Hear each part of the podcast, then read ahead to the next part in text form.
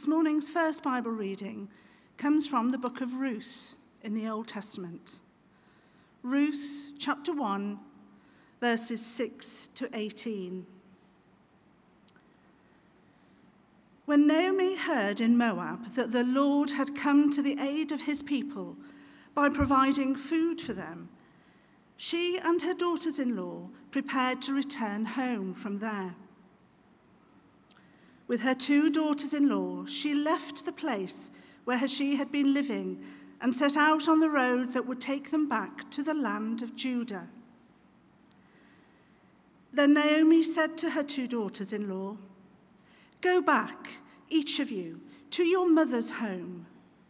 May the Lord show you kindness, as you have shown kindness to your dead husbands and to me. May the Lord grant that each of you will find rest in the home of another husband. Then she kissed them goodbye, and they wept aloud and said to her, We will go back with you to your people. But Naomi said, Return home, my daughters. Why would you come with me?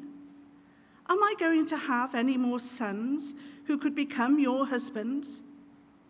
Return home, my daughters. I am too old to have another husband even if I thought there was still hope for me, even if I had a husband tonight and then gave birth to sons, would you wait until they grew up? Would you remain unmarried for them? No, my daughters, it is more bitter for me than for you, because the Lord's hand has turned against me. At this they wept aloud again. Then Orpah kissed her mother in law goodbye, but Ruth clung to her. Look, said Naomi, your sister in law is going back to her people and her gods. Go back with her. But Ruth replied, Don't urge me to leave you or to turn back from you. Where you go, I will go and where you stay, I will stay. Your people will be my people, and your God, my God. Where you die, I will die, and there I will be buried. May the Lord deal with me, be it ever so severely, if even death separates you and me. When Naomi realized that Ruth was determined to go with her, she stopped urging her. This is the word of the Lord. Thanks be to God.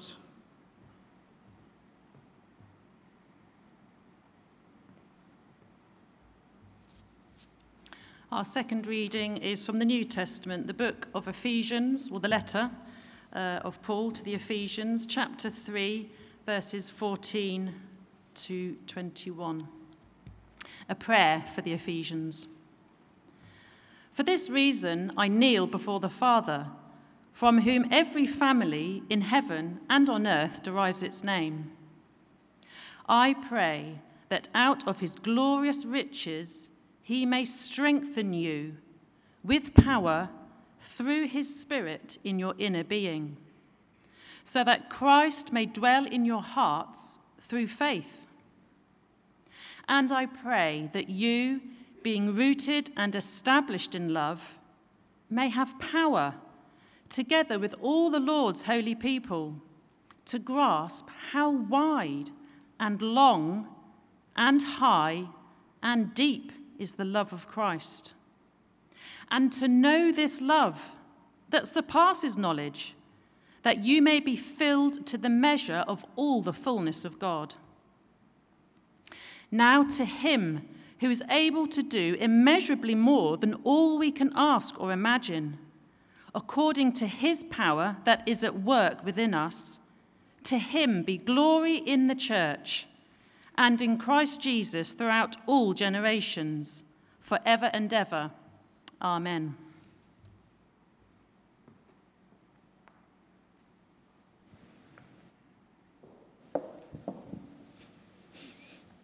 Good morning, everyone. It's lovely to be here. Thank you so much for inviting me to preach, um, and it's been great getting to know you and to be um, becoming part of the church family. My fascination with the story of Ruth and Naomi starts with a bit of an unfamiliar word, and that word is whither. And it's not, just in case you were thinking, it's not the wither in Minecraft, which apparently is a player constructed undead hostile boss mob that floats and shoots uh, explosive skulls at people. So, not that wither, okay? That's a relief, isn't it? But it's also not the wither that describes what happens when a fruit shrivels or withers on a vine.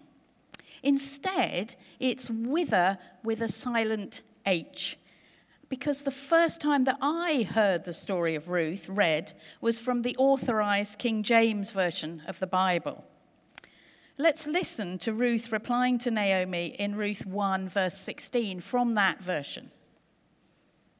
And Ruth said, Entreat me not to leave thee, or to return from following after thee. For whither thou goest, I will go, and where thou lodgest, I will lodge. Thy people shall be my people, and thy God, my God. And as I'm sure you've realized looking at me, I was very, very young when I first heard that. And I remember wondering what on earth that word whither meant. But actually, at the time, it didn't matter because something in that story of Ruth absolutely captivated me. It, it warmed my heart and I was hooked. It was only later that I realized that whither meant where to, in the sense of where are we going on holiday to. So it has that sense of journey or of movement. And those of you who are German speakers will know that German has a word, wohin, where do you go to? Not just wo, which is where are you now. Anyway, enough of that. Uh, this is the third in our series on ex- uh, exploring encounters with God, and so I'm going to summarize where we're heading today with three points. And each of these three points is going to spell the word how. So uh, we've got how can we encounter God and how can we help others to do so. And each of the three words are going to match those letters. The first one's Hesed, the second one is outsiders, and you'll be able to see that a little bit bigger, that that's a sheep, that's a different color from all the others. And the third one is, guess what, beginning with W, whither. Where are we going to? Ruth is a very unusual book. There's no charismatic leader. There's no dramatic encounters with God like Jacob or like Moses that Jonathan's been telling us about. There's no enemies, there's no fighting. Nothing happens at all, really. Uh, but apart from the fact that it's one of only two books in the Bible named after women, it seems really, really ordinary. So we're just going to read the beginning of Ruth, which was uh, the bit that happens uh, in the book before the part that's been read out. In the days when the judges ruled, there was a famine in the land. So a man from Bethlehem in Judah, together with his wife and two sons, went to live for a while in the country of Moab. The man's name was Elimelech, his wife's name was Naomi, and the names of his two sons were Mahlon and Kilion. They were Ephrathites from Bethlehem, Judah, and they went to Moab and lived there. Now, Elimelech, Naomi's husband, died, and she was left with her two sons. They married Moabite women, one named Orpah and the other Ruth. After they'd lived there about 10 years, both Mahlon and Kilion also died, and Naomi was left without her two sons and her husband. So, the opening line of that book of Ruth reminds us of the dark and difficult days of Israel's judges. You remember they were sort of administering the country. And we hear a story of a family fleeing their own country because of famine, because of lack of food, and becoming refugees in a foreign land. And sadly, if we stop to think, that's a very, very familiar situation today. We then discover that Elimelech and his family felt compelled to leave their hometown of Bethlehem in Judah So that's a famous place isn't, in the future, isn't it? Bethlehem. And the fascinating thing is that Bethlehem means house of bread. So the fact that they had to leave somewhere named House of Bread gives you some idea about what the situation was at the time. And they decided to travel to the neighboring country of Moab for food. That might seem like a bit of a surprising choice because the, Moabs, the Moabites had been perpetual enemies of Israel, and no male Moabites were allowed to enter the assembly of the Lord. But physically, Moab was in this green, verdant valley, and this valley was in the middle of a serious desert. And so it was like an emerald, if you can imagine it, an emerald in the sand. And as far as Elimelech and his family were concerned, beggars literally can't be choosers. So, at first, as we've heard, everything goes really well, but then sadly, Elimelech, the father of the family, dies, and Naomi becomes a widow. But sometime later, that mourning turns to joy as Naomi's two sons marry two Moabite women, Orpah and Ruth. But then 10 years later, a double tragedy strikes the family as both sons die unexpectedly, leaving Naomi and her Moabite daughters in law mired in grief, without any children, and very, very vulnerable because they lacked any male support or protection. So let's pause for a moment to reflect on what those daughter in laws would have experienced in that family over those 10 years. Over that time, they, as Moabites, would have had ample opportunity to observe the faith and religious practices of a devout Jewish family, people they'd probably never come across before. And Orpah and Ruth would have seen at first hand how worshipping the living God had shaped the lives of this extended family. They'd seen that in good times and in bad times. And for them, they could contrast that Jewish way of being and worshipping God against the background of the pagan worship that was the norm in Moab. So I wonder how did it affect them? And as the story unfolds, we begin to get some clues. Naomi hears that the famine's over in Bethlehem, and so she plans to return home. And her implicit assumption is that Orpah and Ruth will come with her because they are part of her family. And then as Naomi goes home, they will come home too. So they set out to return to Judah. But as they're going along, Naomi suddenly begins to realize what the life might be like for those two daughters in law. She thinks about the fact that they're going to be unmarried foreign widows in Israel. And actually, that's going to be really, really tough for them. So she takes a bit of a momentous decision. She decides to stop and she says to them, Don't come with me. Go home. Go back to Moab. We'll just have a quick look at this now. Then Naomi, said, then Naomi said to her two daughters in law, Go back, each of you, to your mother's home. May the Lord show you kindness, as you have shown kindness to your dead husbands and to me. And that bit about the um, showing kindness is really, really important. And we'll just pause there and not use that second bit. Thank you. Because the word kindness here is a translation of the Hebrew word hesed, so, have we got any Hebrew scholars in today? Anyone here? No. Jonathan, Jonathan knows about it. Tell us how to pronounce it, Jonathan. There's a kind of sound at the beginning that I can't do, but it's kind of hesed, okay? But it, it's when you transliterate it, it begins with an H. So, what it usually means, although we've translated it, or the NIV's translated it as kindness, is it's usually translated as like a compound word, loving kindness. And it's used to describe the covenant relationship between God and his people or between individuals and others. So, Hesed is the H in our word how. But I'd like to unpack this little word a bit more because we don't come across it all the time.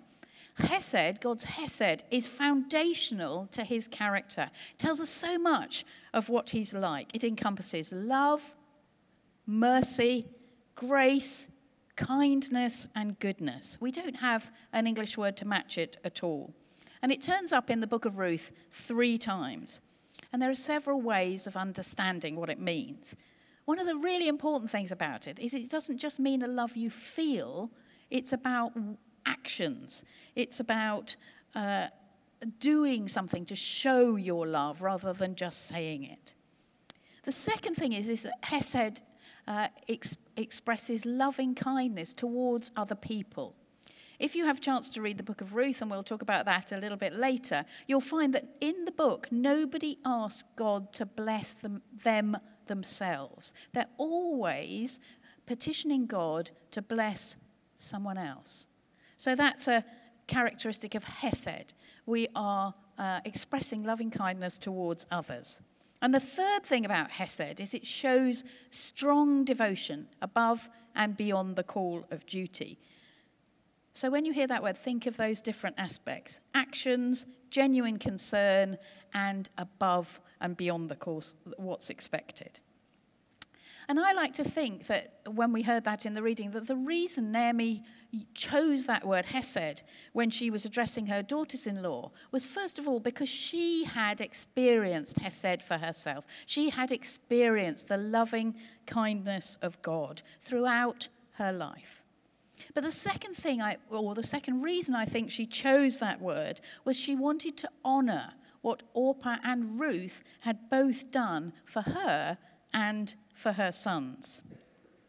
But of course, the other bit of the jigsaw is that over those years that they'd all been together as an extended family, as we've talked about, the others would have been able to experience how God's Hesed love had changed Naomi's life. And they would have seen her putting it into action. So let's take another moment to pause and to reflect on God's loving kindness to us. This isn't just something that happened a long, long time ago. And of course, the supreme example of Hesed for us is God's gift of Jesus. Because Jesus' life and his death and his resurrection demonstrates God's loving kindness to us in action, as we talked about, on behalf of others, as we mentioned, and of course, way beyond what we could have expected. Jesus being sent to the world, dying, being raised up, is an example, is the supreme example of God's loving kindness, his hesed in action. And although that word isn't used in the New Testament because the New Testament isn't written in Hebrew, much of it's written in Greek, Paul has absolutely caught on to what all this is about. And so we'll go back to the New Testament reading from Ephesians. And I pray that you, being rooted and established in love, may have power together with all the Lord's holy people to grasp how wide and long and high and deep is the love of Christ, and to know this love that surpasses knowledge that you may be filled to the measure of all the fullness of God. That is such an amazing prayer and such a brilliant translation of God's love into current times. So, we're going to literally pause for a minute now, and I'd love you just for a minute to think about somebody who has shown you loving kindness. Have a think and just use this time to think about what it was about them that made it very special and to give thanks to God in your heart.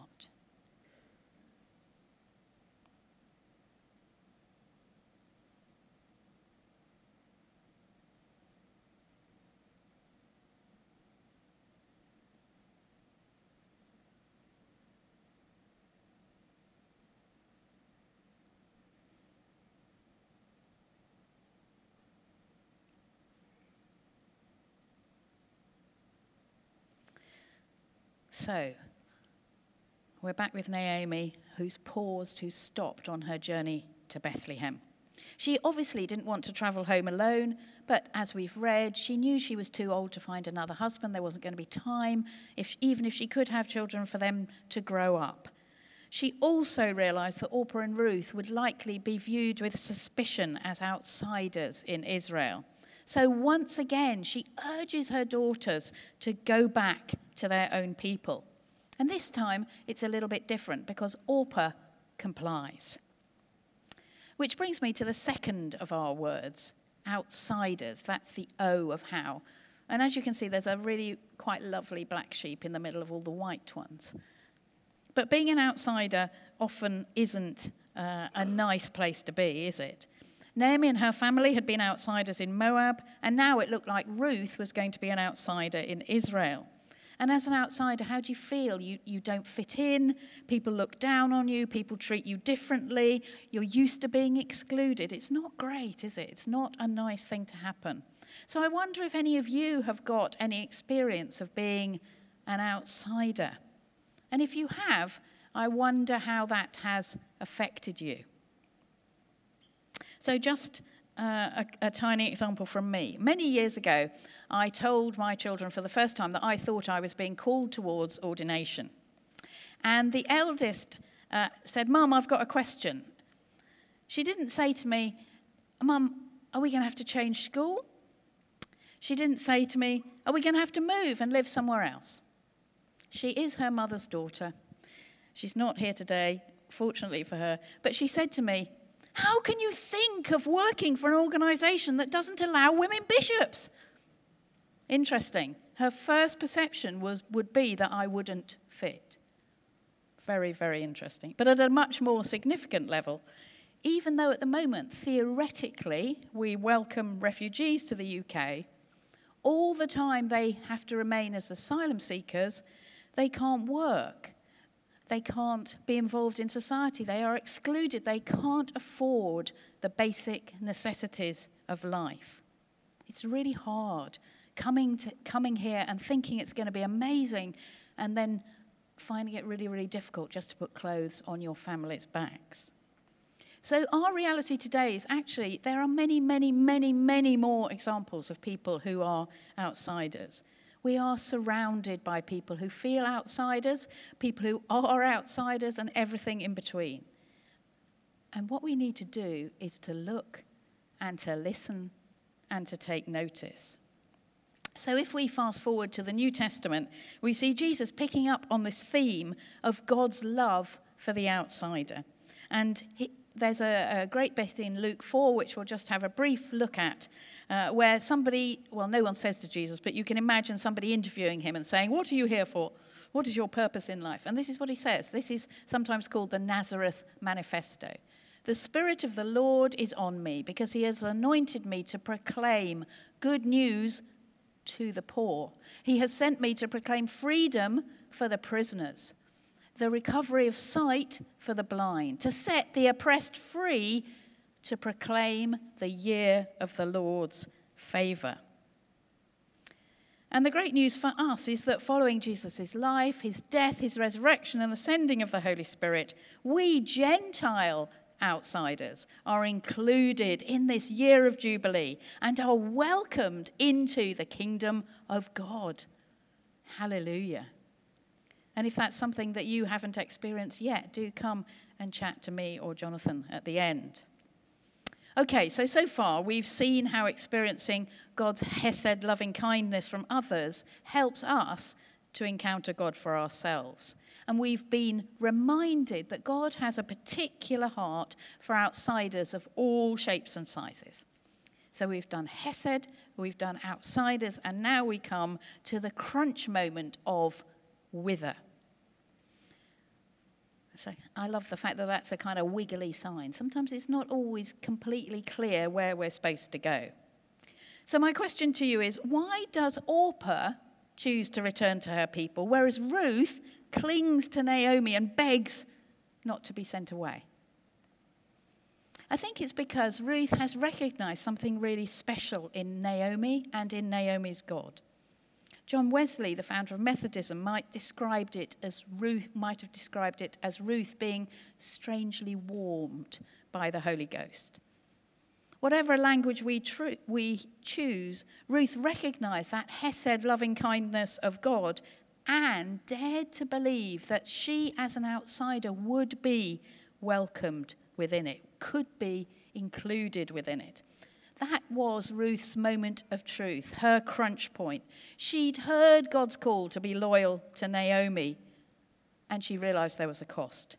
She knew she'd, lead, she'd need to leave everything behind her wider family, her country. She'd probably have to give up the chance of another marriage and probably children to devote herself to a life of service to Naomi and to Naomi's God. And so we return to her response, which is where we started at the beginning. Whither thou goest, I will go, and where thou lodgest, I will lodge. Thy people shall be my people, and thy God, my God. Decades ago, hearing those verses, something stirred in me that has never been extinguished. That special word, whither or where to, has been a constant question that I've asked of the Lord over the years. Most recently, it's brought me and my husband to Coventry Diocese to work alongside others to help restore health in churches afflicted by the pandemic and to help others start new worshipping communities, as Jonathan has alluded to. But along the way, it's been grounded in encounters with God's Hesed, God's loving kindness, both through others and on my own, which has melted my heart slowly and surely towards sharing that love, that amazing love of God in Christ, with those who are in whatever way outsiders. So back in Moab, Naomi realizes that she can't persuade Ruth to leave, and so they both continue to Bethlehem. When she gets there, Naomi's in such a bad way that she asks for her name to be changed to Mara, claiming that God has made her life very bitter, and she laments her tragic fate. But it's a great word in the Bible, isn't it? But God has other plans. In brief, the deaths of Naomi's husband and her sons are redeemed as Ruth marries Naomi's kinsman redeemer called Boaz, and together they have a son, Obed, who goes on to be David's, King David's grandfather and one of the direct forebears of Jesus Christ himself. So, although in Naomi's mind her tragedy makes her think God is punishing her, that's not what's going on at all. God weaves together the faithful obedience of Ruth and Boaz, not only to provide restoration and healing for Naomi and her family, but more importantly, to be part of God's redemptive purposes for the whole world. Hallelujah. Isn't it amazing? So, if you've enjoyed the story of Ruth, uh, do have a look. Uh, either read the next three chapters or go online to something called the Bible Project. This is a fantastic resource. Basically, there's a little video summary of every single book in the Bible. So, you know, if you get asked to preach or you get asked to lead something, or just if you're just curious, have a look. They're really, really good. And you can find out how much I made up for myself and how much I got from there. So, where have we got with answering the question, how can we encounter God and how can we help others to do so? That's our, that was the question we started with. So, those three letters, H O W, Hesed. Let's delight in the fact that we can experience and encounter God's loving kindness through God's and others' extraordinary self giving actions, as well as intimate encounters with God for ourselves. But God's Hesed, his loving kindness, is such a precious gift. So have a think about who else can you share this Hesed love with? The second thing, outsiders. Give thanks and celebrate that God has welcomed us into his family. And outsiders have a very, very special place in God's heart. So, who are the outsiders that you meet, and how might you have encounters with God together? And finally, my favorite word, whither. God calls and he promises to equip. What is God's call on your life today? And are you brave enough, with his help, to respond? Let me end with a shameless plug. In this day and in this place. As we here at St. Paul's become a mission hub church, I believe that God is calling us to share his hesed, his loving kindness, with the many outsiders that we encounter in our wider life, whether it's here, whether it's at work, whether it's at home. So if today you hear his voice, if now is your whither moment, please come and join me and Jonathan in this exciting adventure of nurturing new worshipping communities to the glory of God in Leamington and beyond. Amen.